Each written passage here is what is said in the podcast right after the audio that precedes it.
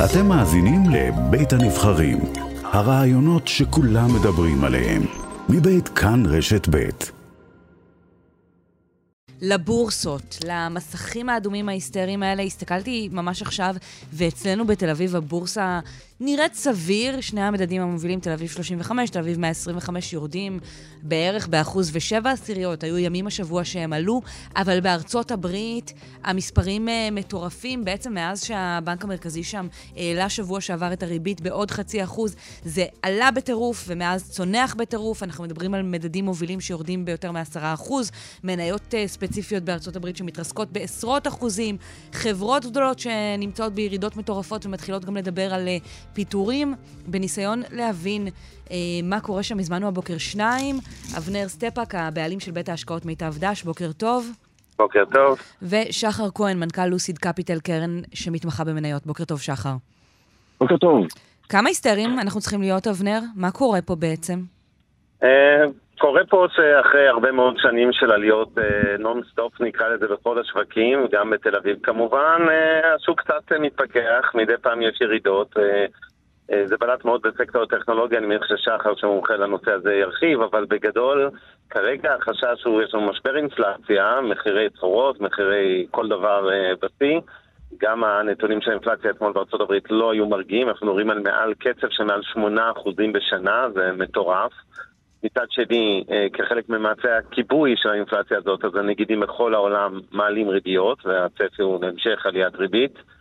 וכן, זה פוגע בסוף בשוק המניות, כל הדבר הזה, אז... גם חשש ממיתון וגם העלאת ריבית. אבנר, אני אשמח שאחת ולתמיד נעשה סדר ותצייר כן. לנו את הקו הזה שנע מזה שה... אה, לא יודע מה, חמאה שלי מתייקרת, לזה שמניית אה, אמזון יורדת בבורסה. Mm-hmm. ואיך okay, זה אוקיי, עובר דרך הריבית. אז נעשה סדר למתחילים. כן, אז האינפלציה, שזה אומר בעצם עליית אה, התייקרות של מחירי אה, מוצרים שונים ושירותים שאנחנו כולנו צורכים, כשהיא עולה משמעותית והמחירים מתייקרים, זה עושה כמה נזקים. אבל הנזק העיקרי, נקרא לזה, אמצעי הכיבוי לאינפלציה, כי כמובן שזה דבר רע שהמחירים עולים, אה, הוא הריבית, זה האמצעי מספר אחת. וכשבנק מרכזי, כמו בנק ישראל או הפד בארצות הברית, מעלים את הריבית, זה אומנם מכבה את האינפלציה, אבל כמו קצת כימותרפיה לסרטן, זה גם בתאים הבריאים, כלומר בצמיחה, והרבה מאוד דברים אחרים, זה מחבק קצת את כל המשק. כי למה? למשל, אם אנחנו נקבל 7% בפק"ם בבנק, כמו שהיה לפני 20 שנה נניח, או אפילו 10% ויותר, מן הסתם אנשים יגידו, אוקיי, אני לא, אני לא רוצה להשקיע במניות, נכון? אני מעדיף להשקיע לשים את הכסף רגוע בבנק ולקבל 7%. אם תהיה לי תשואה גבוהה גם ככה, אז עדיף ללכת על המכשיר הפיננסי כן, הבטוח, ולא על הדבר המלחיץ. וזה מה שקורה אגב, בדיוק, וזה מה שקורה בימים אלה בשוק אגרות החוב. אגרות החוב של ממשלות כמו ארה"ב וישראל, לעשר שנים, עלו מרמות אה, תשואה אפסיות של אחוז, או אפילו פחות מאחוז בשפל. היום הן מציעות בין 2.5% בישראל לקצת מעל 3% בארצות הברית. זה עדיין לא תשואה כזאת דרמטית, אבל לאט לאט זה מתחיל להסיט כספים, כי אנשים אומרים, אוקיי, עדיף לי אולי 3% על בטוח במרכאות, מממשלת ארצות הברית, מאשר להמר במרכאות על שוק המניות אה, נסדק וכולי. זה ככה ההסבר המרכזי. יפה, האמת שזה היה לא רע. שחר, אה, הזכיר את זה, חילקתי לך ציונים, כן. אה, אבנר הזכיר שחלק גדול מהסיפור של הירידות שאנחנו רואים עכשיו, אה, זה כל מה שקורה במניות הטכנולוגיה, זה פיצוץ של הבועה, מה שאנחנו רואים? כן, אני חושב שאומנם המדדים ירדו 10 עד 20 אחוז, אבל מתחת לפני השטח יש אה, מרחץ דמים. Mm-hmm. מדד הבועה שאנחנו אה, מדווחים באתר שלנו זה מדד שמודד את מחירי מניות התוכנה. מכפיל מכירות קדימה של חברות תוכנה, שבעצם זה המדד שלפיו נקבעים השווי של האקסיטים, זה המדד שלפיו נקבע השווי אוקיי. של אוקיי. נקבים ורכישות. המדד הזה ירד 80 אחוז בחצי שנה. עכשיו, אנחנו רואים את זה במניות כמו וויקס ופייבר שהם חלק מאותו מדד. זאת אומרת, המניות האלה שהן בעצם מניות הטכנולוגיה, התוכנה, ירדו 80 אחוז. מה שיש לנו פה זה dot com על מלא. זה אתה מתכוון ש... למשבר של תחילת שנות האלפיים. ולמה זה קורה? כי הריבית עולה ופתאום הכסף הזול שזרם כאן בטירוף בזמן הקורונה פשוט אה, הולך ומתייבש, או שיש עוד משהו, אה, דבר מה נוסף כזה? בעצם החברות האלה כרגע נאבקות תחת שלושה אה, כוחות אה, משמעותיים. פעם ראשונה הריבית עלתה הרבה יותר משמעותית לחברות שה-cash flow שלהם, תזרים מזומנים, יגיע רק אה, ב-2025, אם בכלל והלאה, רחוק. כלומר, חברות שאין להן מוצר כרגע, או שהן עוד לא בסיטואציה. שהן לא רווחיות, שהן לא רווחיות, שהן מפסידות כסף.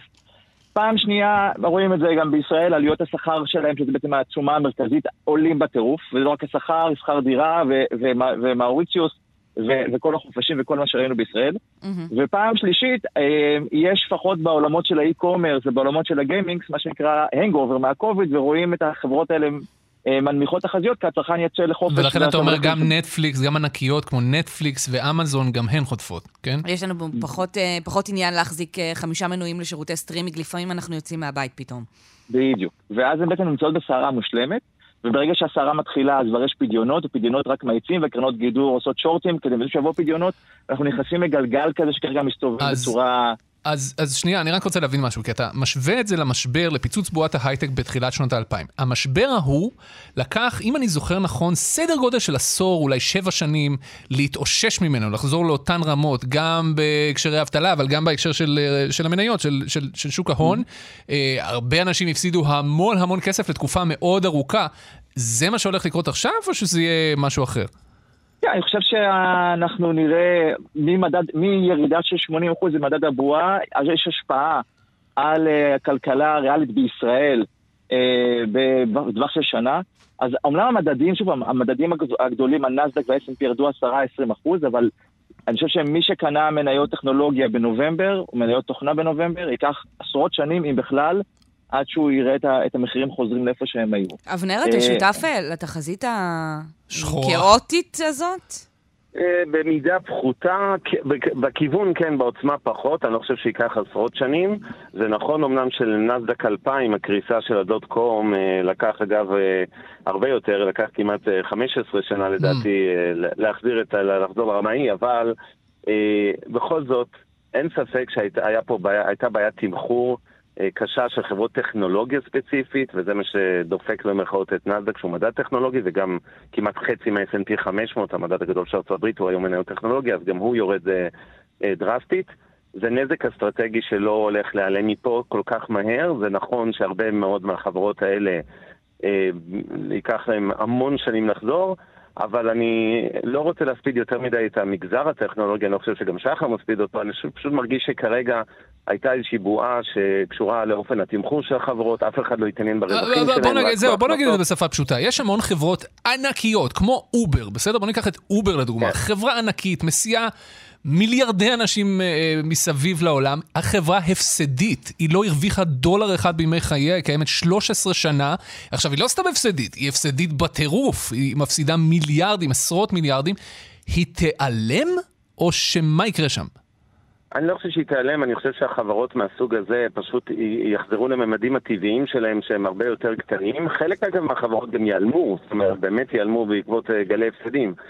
אני אגיד ככה, התזה ההיסטורית הייתה, מה החברות ההייטק האלה מכרו למשקיעים שבהם? הם אמרו, אוקיי, אנחנו אמנם מפסידים כסף כל שנה, אבל בלחיצת כפתור, אם רק ככה נאט את ההוצאות שיווק שלנו, mm-hmm. אנחנו בשניות נעבור לרווח. זה התברר, נקרא לזה, בהרבה מאוד חברות, כולל הרבה מהישראליות, כשגוי, כלא נכון.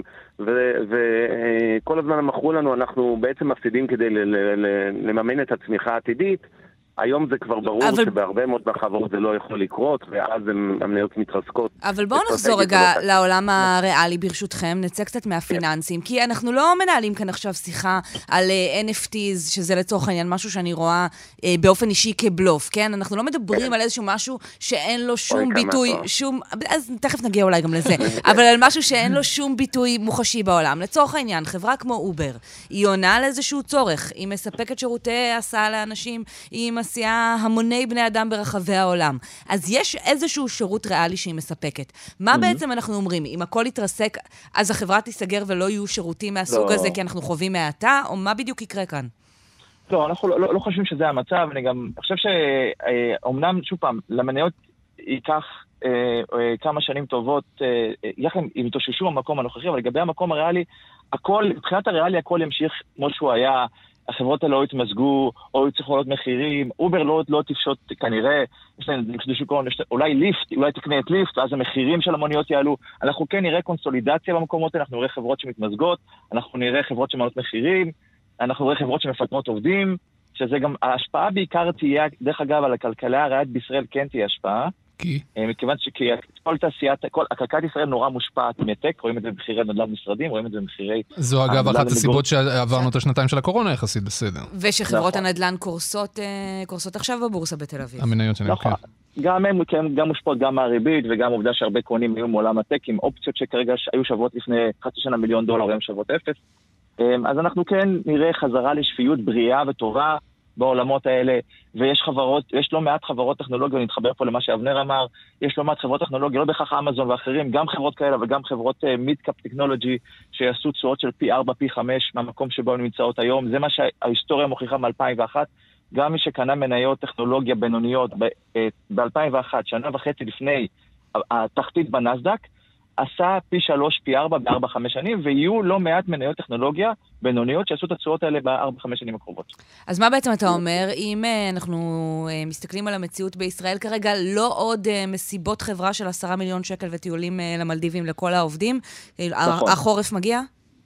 החורף מגיע, אנחנו כבר רואים קושי עצום בלגייס כספים. אנחנו כבר רואים אה, את, ה, את הגדולות, את פייסבוק מקפיאה גיוס עובדים, את, את נטפליקס מפטרת, את אובר, מכתב של המנכ"ל שאומר לעובדים, חבר'ה, החורף מגיע, אנחנו צריכים לעבור לרווחיות, אנחנו נקצץ בהוצאות. הם קובעים את הטון, והמסיבות פורים של שנה הבאה ייראו אחרת לחלוטין, של, של עובדי הטק, ייראו אחרת לחלוטין.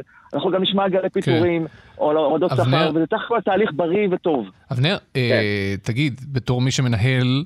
שחר הוא בסוף, אה, זה קרן גידור, זה משקיעים, בוא נגיד שכאילו הם יודעים מה הם עושים. אתה מנהל כסף של אנשים אחרים, אתם מנהלים כספי פנסיה, נכון. קופות גמל וכולי.